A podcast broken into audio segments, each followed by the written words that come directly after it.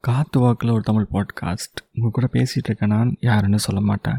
You just be yourself நீ நீயா இருக்குமாறு புரியுதா? மற்றவங்களுக்காக மாற்றிக்கணும்னு நினச்சேன்னு வையன். ஒரு ஒருத்தவங்களுக்காகவும் ஒவ்வொரு நாளும் நீ உன்னை மாற்றிக்கிற மாதிரி சூழ்நிலைகள் அமையும். அதை அப்புறம் அவாய்டே பண்ண முடியாது. கடைசியில் ஹூ யூ ஆர் அப்படிங்கிறதே உனக்கு ஒரு பெரிய கொஸ்டின் மார்க்காக மாறிடும் so this is just a reminder நாளைக்கு சந்திப்போம். Take care